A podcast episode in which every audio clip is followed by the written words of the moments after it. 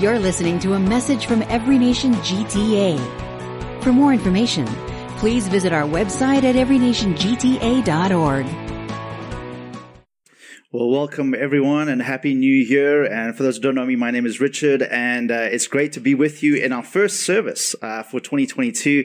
I don't know about you, but I just so stirred when I see a video like that. And uh, it really ties in actually with the uh, week we're about to go into and the theme for our series over these next five uh, Sundays. It's called Abide the power and beauty of God's word. And um, I I wonder just uh, so much of our lives right now revolves around hearing uh, certain news reports of just what's going on in the world, and it's largely negative, largely like you know we're still in this pandemic into the third year, and yet when I watch a video like that, like God is moving in the midst of all of that, and we just don't hear that often enough, and um, and we don't abide or uh, absorb that enough to say, hey, despite the challenges that are going on, God's church is growing, uh, people are encountering Christ, and uh, God is certainly not um, put back by a global pandemic like we are. And so, I think this is a, a, a timely series to reposition ourselves for 2022. Let's be honest, none of us started this year like we had hoped. This year didn't get off to the start that we had hoped. Maybe your Christmas plans were halted or ruined or changed because of all that was going on. Certainly I came into this year feeling incredibly flat, incredibly frustrated, irritated, locked down, felt like we were back in March 2020.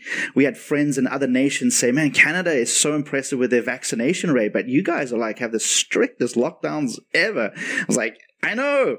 Um, and so I'm not sure how to reconcile that. And so, but I, I, I felt like God began to really challenge me and say, how will you show up to the reality of 2022? How are you going to show up to the reality of 22? And I think God is far less interested about changing our circumstances as he is about really changing what's on the inside of us, our, our posture of our hearts, just the way that we see things. And, um, and I'm really expecting, just personally, but I really do believe for us as a local church and then our global family, as we go through these, uh, these next few days of praying and fasting, as we go into this series of a few weeks to really challenge yourself to allow God to really reposition and speak into your heart. And so whether 2022 gets better, gets worse, really it's largely out of your and my control. What is in your control? Is am I going to be growing and abiding in Christ, in His word, in His promise, and in His beauty? And so with that said, let's jump in and dive in. And we're going to be talking today about the life-giving aspect of God's word, the life-giving aspect of Jesus. Jesus is our source and giver of life. So abide. Abide is a word that we don't really use in contemporary language, right? It's not like someone comes to you, hey, where do you abide? No, it's where do you stay? Where do you come from? And so, to kind of uh, anchor ourselves in what we're talking about here with this word abide, uh, here's the definition that we're going to be be using. It's it's to remain or stay or reside in a place, to be in a place for a while, and also to continue a certain state, a condition, or activity. And so, right off the bat, we can see how this can be uh, really disconnected from our world in, in 21st century because you think about how the world has changed within maybe even your lifetime, maybe your grandparents, or maybe even your parents' generation. Maybe they stayed in the neighborhood or in the city that they grew up in. For us here in Toronto, that's just, um, that's such a, um, a rare story. There's people from all over the world that it's rare to find someone. Um, we actually know someone who's uh, literally stayed in the same neighborhood. Uh, their kids are at the same ju- junior school that she went to, and she literally lives a block around where she grew up. And every time we see Patty, that just blows my mind. Like she's an anomaly. Think about jobs and careers, how they have changed. You know, typically you would go into a certain vocation and you would probably stay within that industry uh, for the full 40, 40 plus years of your career. Nowadays, it's expected that you'll change not just jobs, but you might even change industries multiple times over your career. And then obviously the challenges of just being a distracted society or a very busy society. And so that all works works against this word abide, to remain and to stay planted for a long time. I remember Tim Keller. Some of you know Tim Keller is a, a well-known preacher and author and pastor from New York City, and he talked about going, the challenge of planting churches in cities and how the need is so great because so many people are moving to the cities that we just need to plant more churches. And he said, the word isn't go and go. The word is to stay. Can you stay long enough in city? Can you stay long enough in a city? Because the, the pressure of a city is you get established and then you push out to the suburbs. You, you, we know here in Toronto, it's so expensive to stay and live in the city. But if everyone's going to leave the city, who's going to reach the city? And so this word abide, stay, these are foreign words to us. We, we don't like the sense of, of that. And so abiding is so critical though to our spiritual formation, our growth in our relationship with Jesus. And so this is part of uh, the challenge that we're going to have as we come to abide in God's word. Um, maybe not even just in a physical space, abide in his word not just abide in the words of the News 24 7 cycle that a lot of us have been abiding in for the last two years. And so, in this series, what we're going to be looking at is we're going to look at different passages in the Gospel of John. And I love the Gospel of John because right at the end of the Gospel of John, there's four Gospels, but Matthew, Mark, Luke, they're very similar in some ways, and John's is very different. It's a very different Gospel, a very different way that he captures the ministry and the life of Jesus. Very refreshing. In fact, sometimes it's one of the first Gospels we'll encourage a new Christian to read because it's really uh, presents Jesus in a very fresh and different way. But right at the end of his Gospel, he actually gives gives away his whole purpose for writing his letter. And so I want to put that before us because I think it's a great theme, certainly in what we're going to be talking about today. In verse 20, sorry, verse 31 of 20, he says, It is written, this gospel is written so that you may believe that Jesus is the Christ, the Son of God, and that by believing you may have life in his name. You may have life in his name. Maybe that's a, maybe that's a theme for 2020, uh, 21, 22. What are we? 22. Yeah. Maybe that's a scripture you should cut out, paste on a little post-it note and stick it up and that become that you may have life in his name. Jesus wants you to have life in his name. And so we're going to be looking at that today. Today's passage we're going to look at is John chapter 5 verses 19 through 29. It's a long one, so I'm going to read it. But to understand this passage, we kind of need to understand where uh, the passage just before. And so Jesus has just healed a, a crippled man. He's been crippled for 38 years. Can you imagine that? Just imagine being in that position. 38 years. Jesus heals him, but he heals him on the Sabbath. And he says to the man, get up, take your mat, and go. And so the man listens to Jesus, gets up, he can walk, takes his mat and goes. And then the religious leaders, the Pharisees, see this guy carrying his mat on the Sabbath and say, Hey, why are you carrying your mat? Not, my goodness, you're healed. Not like, this is amazing, let's praise God. No, hey, why are you carrying your mat on the Sabbath? And right there, that religious spirit just wants to crush the life of God in any of us. And so they want, the religious spirit forgets the big picture and focuses on the minutia. And these were, these were minute Sabbath laws that were introduced far beyond what Moses had ever talked about. And so the guy says, I don't know. The guy who healed me, he said to take my mat and walk, and I'm doing that. And they're like, who is this guy? He's I don't know. I don't know.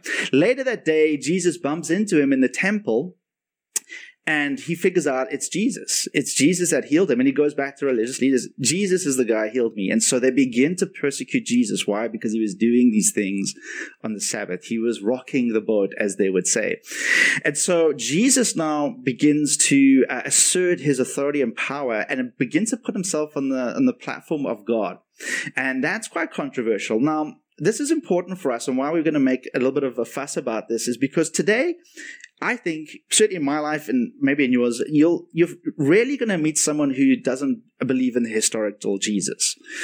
But you'll, you'll have different versions of the, like, Jesus, I was a great teacher, great moral example for us, a great uh, activist, a, a, great prophet. Many religions uh, revere Jesus as a prophet, as a teacher.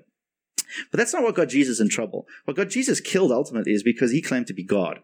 And so you know, like I know, when everyone someone says, "Hey, I'm God," like we got to like the, that's not just normal for someone to stand up and say that. And so we're going to read John chapter five, verse nineteen and twenty-one as Jesus begins to establish his authority. And so here we go, reading from the ESV. So Jesus said to them, "Now, when you read Scripture, so this whole year, abide is going to be a theme for our Every Nation world. The power and beauty of God's word. I love that because the Bible is significant to our lives, right?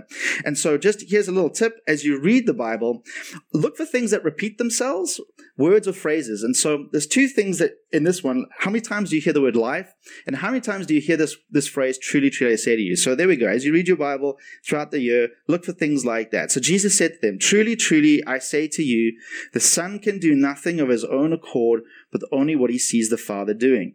For whatever the Father does, that the Son does likewise. For the Father loves the Son and shows him all that he himself is doing.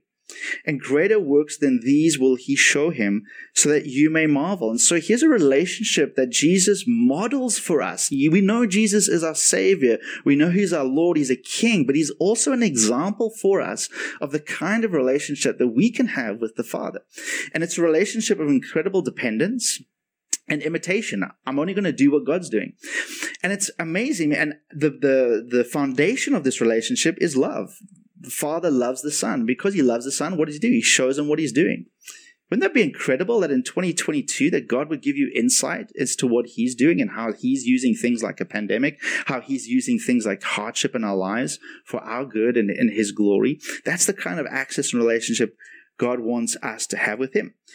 For as the Father raises the dead and gives them life, so also the Son gives life to whom he will. For the Father judges no one, but has given all judgment to the Son, that all may honor the Son just as they honor the Father. Whoever does not honor the Son does not honor the Father who sent him. Truly, truly, I say to you, whoever hears my word and believes him who sent me has eternal life. He does not come into judgment, but has passed from death to life. Verse 25. Truly, truly, I say to you, an hour is coming and is now here when the dead will hear the voice of the Son of God, and those who hear will live. For as the Father has life in himself, so he has granted the Son also to have life in himself. And he has given him authority to execute judgment, because he is the Son of Man. Do not marvel at this, for an hour is coming when all who are in the tombs will hear his voice and come out, those who have done good to the resurrection of life, and those who have done evil to the resurrection of judgment. This is God's word. And so you can kind of begin to see why the religious leaders begin to really not like Jesus. Uh, he's talking some very bold things here. He's really saying that he and God are one, that he's he and the Father, his him, him being the Son, the Son of God and Son of Man, and the Father of one. And so what I want to do in the rest of this message today is look at two aspects. One, that Jesus establishes his authority and his power, and in doing so establishes that he is our source and he is the giver of life. And then the second part is one like, what is the response that we have in light of that? So let's start there. Jesus as our source and giver of life. And through that first half of that passage, Jesus is speaking to these Pharisees. He's speaking to this crowd and he's uh, making pretty plain that he is equal to God. And yet he is distinct from the Father, and his role is one that submits to the Father. And so this is a, a very a mysterious thing about the Trinity. If you're new to Christianity, Trinity is very distinct to Christianity that we believe in one God, but one God, Father, Son, and Holy Spirit, three different personalities. And they're all equal God. No one's better or higher than the other, but they have different roles and functions. And sometimes in those functions, we see a subservience, a submission. It's a beautiful picture of that. And so in this, we do see Jesus submitting himself to the Father. And so he models again that relationship for us. But we also see an incredible trust from the Father to Jesus in that he gives all judgment to Jesus. Now, I don't know what you think about Jesus, meek and mild, who've just come out of a Christmas season. Often, oftentimes we think of Jesus as, you know, Jesus is my homeboy, Jesus is my best friend, and those kind of things. And not to deny any of that, there's a, a tremendous intimate relationship as, as a friendship that we can have with Jesus. But Jesus is also a judge. In fact, it's God says he's delegated his judgment to the world to Jesus. And that Jesus has the power of life and death. He has the power to grant life. And so it says in verse 21 and verse 22, for as the Father raises the dead and gives them life, so also the Son gives life to whom he will. The Father judges no one, but has given all judgment to the Son. Verse 26, as the Father has life in himself, so he has granted the Son also to have life in himself. So Jesus is the source of the life that we need. Jesus is the author of the life that we need. And so also then Jesus can give the life that we need. He has the authority and he has the power to do that. And so what is this all for? Why is he making such pains to go about all of this in terms of his uh, authority and power as one with God? Well, verse 23 kind of, I think, gives us a little bit of a hint. And it says this, that all may honor the Son, just as they honor the Father. Whoever does not honor the Son does not honor the Father who sent him.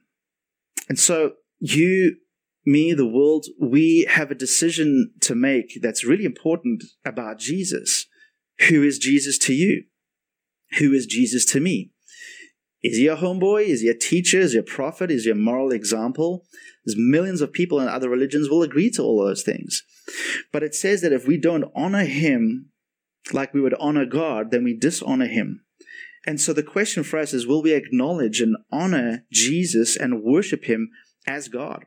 And as God, then as the source and the giver of life. And so when we come to Jesus, uh, with a lesser view of him, we're not going to get the fullness of what he can offer us. We don't come to Jesus and get good advice, although he con- he has within him all the wisdom that you'll ever need. That we to come to him as God ultimately. And so that's the first hint in terms of what we're going to need to do as we come to Jesus. So we have this decision. So Jesus is the source and the giver of the life that you and I need. So let's spend the rest of this time talking about now what is our response to that. And obviously we've already gone there. Our response is to receive and abide in this life. We're to receive and abide in this life by firstly acknowledging who Jesus is, who Jesus fundamentally says he is. Now we can de- disagree with who Jesus is and that's a worthy study, but ultimately we're to come to the place where we're to acknowledge him as the son of God or we dismiss him as being a liar or as being delusional. Um, and so Jesus has been sent. I love it. In verse 24, it says, truly, truly. So whenever, there was three times truly, truly in that passage, if you noticed. Whenever you hear that truly, truly, what follows is really important. It's like all of scripture is important, but like, he's like, hey, like really listen up. Like some of you were nodding off when I was speaking earlier, but now really pay attention to this part. Verse 24 says, truly, truly, I say to you, whoever hears my word and believes him who sent me has eternal life. He does not come into judgment, but has passed from death to life. And so just in there, like God has delegated all judgments to Jesus. We, we heard that. Um, when you hear the word judgment, we kind of don't like that word. Uh, no one likes to, like, someone's gonna, someone's judging me. I'm gonna be judged. My life is gonna be judged. We don't like that. But it's true. But far better to have Jesus as our judge than anyone and anything else. Because it says in that verse 24 that he was sent not to judge us or condemn us, he was sent to give us eternal life. He was sent to save us from the condemnation that judgment could bring and the death as a result of that judgment, and instead to give us life, eternal life. This is the heart of God. Sometimes religion can misconstrue that God is just really angry, just ready to smite anyone. If you ever watched Bruce Almighty or Evan Almighty, He smite me, you mighty smiter. That's not the picture that scripture really paints of God. We don't diminish that God is holy. We don't diminish that he is a judge. We don't diminish that we fall short of his standards. Absolutely. But the heart of God is seen in Jesus. That Jesus didn't come to the world primarily to condemn the world, but to save the world. And so that for me is encouraging because I need saving. I could do without some judging because there's plenty to judge in this life. So the invitation from Jesus then, and it is an invitation, and I love the invitation. Who's it for? It's whoever. It's, it's incredibly inclusive. I don't care what your socioeconomic status is. I don't care what your ethnic background. I don't care if you're Jewish or you're not Jewish. I don't care if you're Roman or Gentile. I don't care if you're a pagan. Whoever, whoever can come to me. Jesus' invitation is to step out of death and into life. I love what one pastor says, Vance Pitman. He says, the invitation to follow Jesus isn't an invitation to live for Jesus. It's an invitation to abide in Jesus. There's that word again and let him out of the overflow of that relationship live his life in and through us in a way that produces fruit for his kingdom. And so there's an invitation for us not to do a bunch of things as a penance now to Jesus. Uh, certainly, we want our life to uh, reflect the lifestyle of Jesus. But the order is important that the invitation is for us to enter into a relationship that's life giving and that that source of that life begins to be the source of our lives and permeates in and through us. And it's the life of Jesus being lived through our individual and unique personalities. And sometimes another uh, pushback on Christianity is like God wants just us all to be the same, and that's that's incredibly dismissive of the fact that every one of us has been created so unique and so different. There's almost 8 billion people on the planet, and no one's quite like you, no one's quite like me. And so God wants to not fundamentally change that personality, he wants to work through that and redeem aspects of that personality that are fallen. But this is the beautiful thing is that we, as we abide in Jesus, his life changes us and moves through us and becomes attractive to the people around us. And so let's now look at what does it mean then to abide in this life, to abide in this eternal life that Jesus not only is the source of, but is the giver of and wants to give us, has come to give us and offer us. And so that verse gives us the clue, gives us certainly two of three clues that I think are fundamental if we're going to receive and abide in the life that Jesus has for us. The first one said was hear. If whoever hears the words of Jesus, we need to believe in Jesus, and then we need to do the works of Jesus. Let's look at that very quickly. Hear the word of Jesus. Jesus said, truly, truly, whoever hears my word. What word is he talking about? In that specific context, he was talking about whoever hears the word that I'm the Father of one, that I'm God, I'm the Son of God. So he's saying ultimately, whoever hears that, doesn't resist that, acknowledge that, Jesus, you are a great teacher, prophet, but you're more than that. You're God. And I bow my knee to him. That's the first part of receiving that eternal life. But it's not just limited to that. We know that Jesus isn't just the the living word, but he's the written word. Scripture is the word of Jesus from Genesis through Revelation. Not just from Matthew to Revelation, not just your New Testament, not just the red letters in your Bible, just the words of Jesus. Jesus is the Word. And the Word is about Jesus. He is the written Word, and then He infleshed that Word, incarnated that Word, maybe is a better way to say it, and becomes the living Word for us, that we get to see the Spirit and the heart of the word. And so when I think about this word, I think about how powerful words are in shaping our worlds. Some of you might be into a Bible reading plan that wants to take you through the Bible in a year, which is a, is a great goal for, for the year. And so typically you might be in Genesis. You might have started the first couple of chapters in Genesis. But in Genesis chapter one underscores the power of word. God literally speaks and worlds begin to be created. And in some ways, think about the power of words to have created your world for good or for bad. Think about the power of words of words that parents have said for good or for bad, or the lack of a word a parent said for good or for bad. Think of the power of a word a teacher said, a coach, a mentor, a leader, a pastor, a friend, a colleague, a boss, an employee, a neighbor. Think of the power of those words for good, for construction in your life, someone believed in you, someone called something out of you, and for destruction, where they, they demoralized you or in some ways crippled you because of the power of their words. Now think about the words that you surround yourself in regularly. What are the greatest voices in your life right now? And this will maybe a good audit to go into our week of prayer and fasting. Because if you're like me, if you're like many people, certainly for the last two years, we've been in a very powerful a powerful voice of the news headlines. We've been in a worldwide pandemic. We don't want to put our heads in the sand. We don't want to live under a rock. We don't want to be, you know, faith doesn't call us to deny reality. That's not the kind of faith we're practicing. But we've got to be very careful what we let into our what, what voices we give primary place to in our world. And so when I came into this uh, 2022 and was feeling like a bit heavy and that, uh, and I really felt God speak to me about how are you going to show up to the reality, He wasn't asking me to deny the reality. He was just saying you need to strengthen something. You need a a bigger voice on the inside. You need my voice ultimately on the inside of you to be able to show up to that reality with hope, with faith, with not fear, not panic, with not despair, with compassion, with love. And I'm not going to be able to do that. You're not going to be able to do that if we're constantly being fed by the panic and fear and despair of the 24/7 news cycle or social media. Or you know you open up your social media and it's all condemnation. Look at the life other people are living. What's your life like and compare it to that? And so we've got to be very careful the voices we allow in our lives. So jesus says hear my word hear my word because my word is life giving and when we give our attention to His Word, we allow the life force of His Word to penetrate our hearts and transform us. So that's the first thing. We need to hear His Word. The second thing is we need to believe, not just His Word, but believe in Jesus. You know, um, hearing becomes transformative when we don't just believe what we hear, but we believe who says what we're hearing. We believe the voice behind what we're hearing. In other words, it's not just believing a bunch of principles and teachings that Jesus gives us, but actually believing in Jesus himself.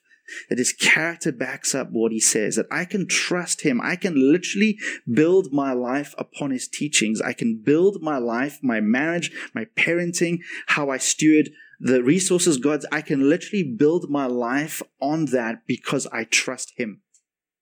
I trust him. And so um, it's one thing to hear something, it's another thing to believe something.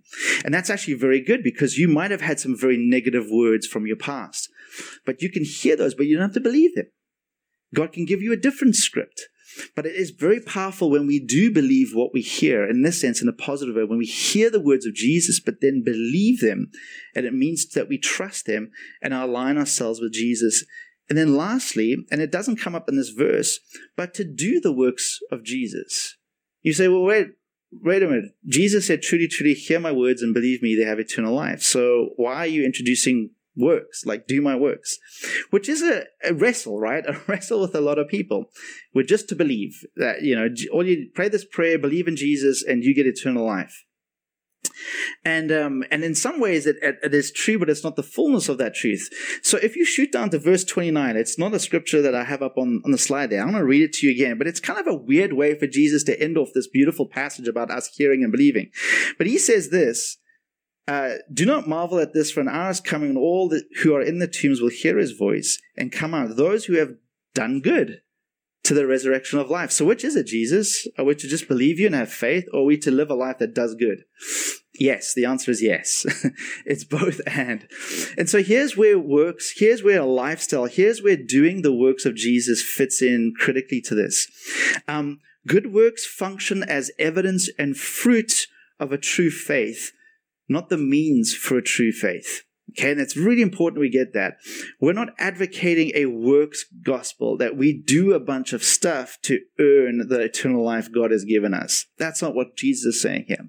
But what he is saying, he says, a true faith, a true hearing and believing of me and my words will evidently result in good works. And so if there's an absence of good works, that should cause concern.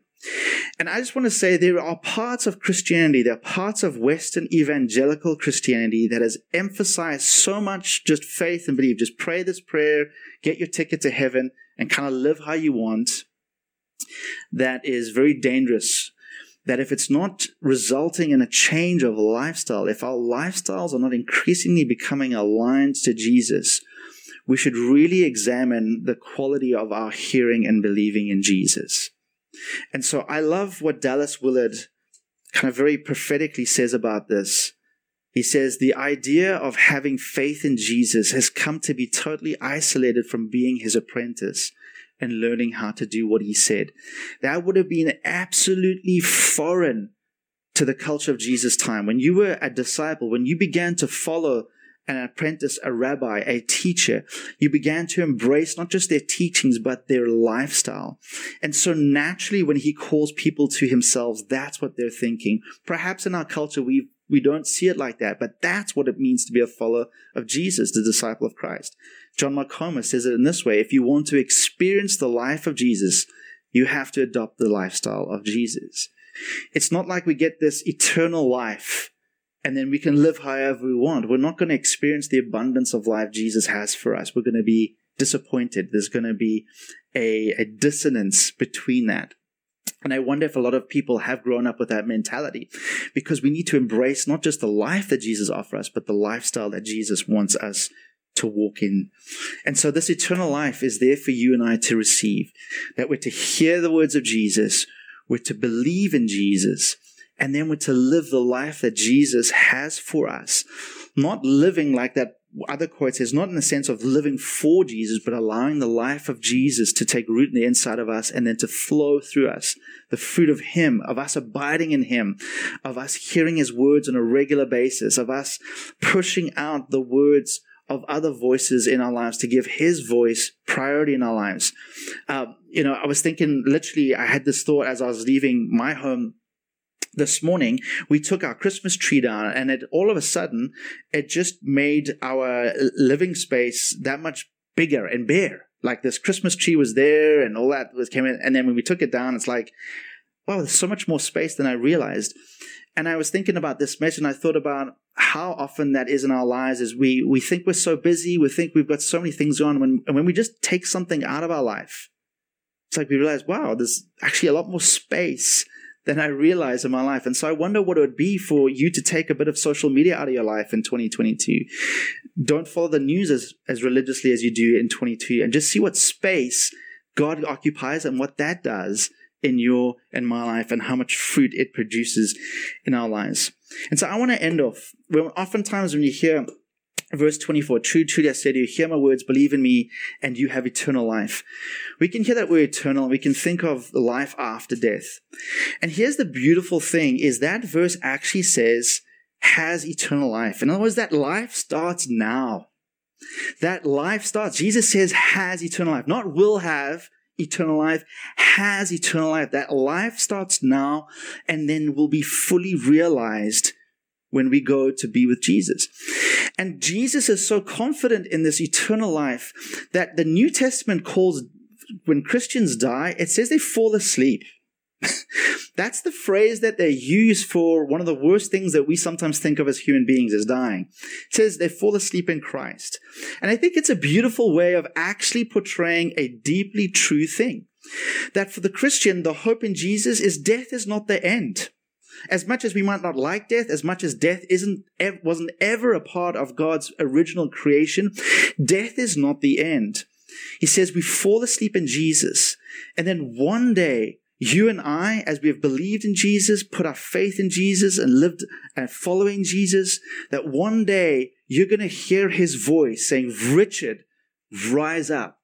And once and for all, you will be raised again to eternal life to spend with Jesus. But I don't need to wait for that day to experience that eternal life. It can start now. Though truly, truly, I say to you, whoever hears my word, believes in him who sent me, has eternal life. The question then, the decision for you and I is, will we receive that today and will we abide in that this year? Amen. You've been listening to a message from Every Nation GTA. Thanks for joining us. For more information, visit our website at everynationgta.org.